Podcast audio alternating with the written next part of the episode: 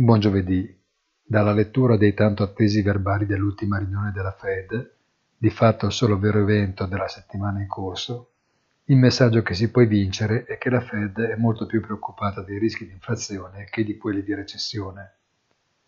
A guardare però la reazione sulla curva dei rendimenti dei treasuries, tutti in calo a partire dalla scadenza un anno, parebbe di capire l'esatto opposto. È un avvio d'anno curioso in cui spicca comunque la forza del continente europeo, che ha inanellato il terzo giorno consecutivo di rialzo tanto sull'azionario che sull'obbligazionario. Un avvio all'insegna dell'ottimismo in attesa di conferme durature. Buona giornata e come sempre appuntamento sul sito easy-finance.it.